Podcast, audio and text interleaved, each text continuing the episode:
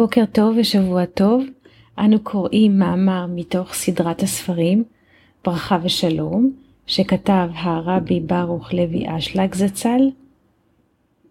אנו קוראים מאמר מתוך כרך ד' מועדים, מאמר רכ"ו, עומר קשר. בעניין ספירת העומר זה ידוע דעיקר עבודת האדם היא לקשר את עצמו להשם. עומר מלשון מעלמים עלומים.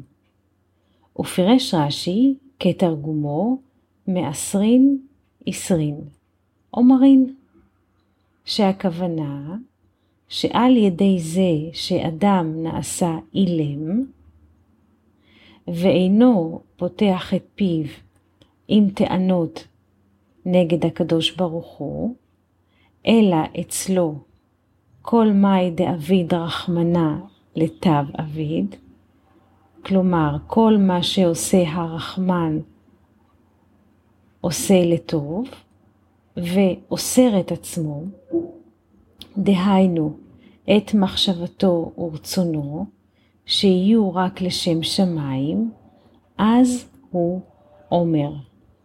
דהיינו, על ידי זה שמקשר בקשר אמיץ את כל מחשבותיו ורצונותיו, שתהיה להם רק מטרה אחת, לעשות נחת רוח ליוצרו, אז נקרא האדם בשם עומר. וספירת העומר, המפרשים אמרו שהוא מלשון ותחת רגליו כמעשה לבנת הספיר, וכעצם השמיים לטוהר.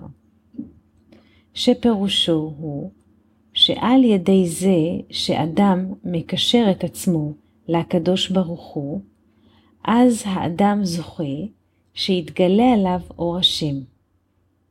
נמצא שעל ידי זה שהאדם נעשה עומר, שקושר את כל הרצונות בקשר אחד, היינו, למטרה אחת שהיא לשם שמיים, אז מאיר העומר הזה.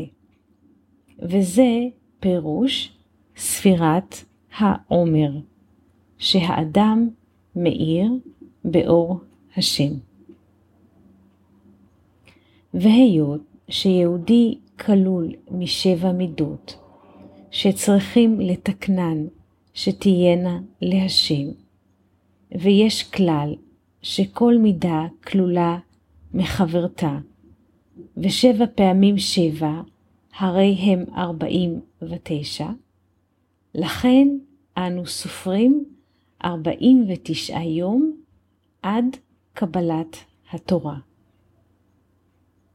כי העומר הוא משעורים, שהכוונה שהוא בא משיעורים, על ידי זה שאדם משער בליבה את גדלות השם. כמו שפירש הזוהר הקדוש על הפסוק, נודע בשערים בעלה, כל חד וחד לפום מה דמשער בליבי, כל אחד ואחד לפי מה שמשער בליבו. באותו שיעור שורה האור של הקדוש ברוך הוא על האדם. וזה נקרא בחינת אמונה. וכשהאדם זוכה לאמונת השם, אז נקרא בחינת בהמה. וזה נקרא שהעומר היה של שעורים, שהוא מאכל בהמה, שהכוונה שעוד לא זכה לדעת התורה.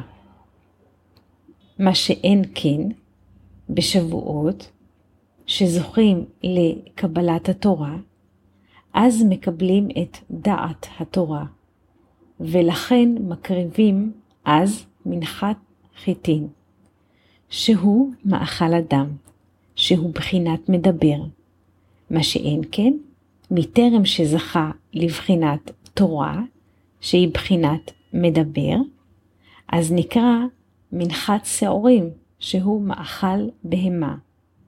ואז נקרא מעלמים עלומים, שהוא בחינת אלם, שהוא רק בחינת חי ולא מדבר, שרק על ידי התורה זוכים לבחינת מדבר. כל טוב. thank you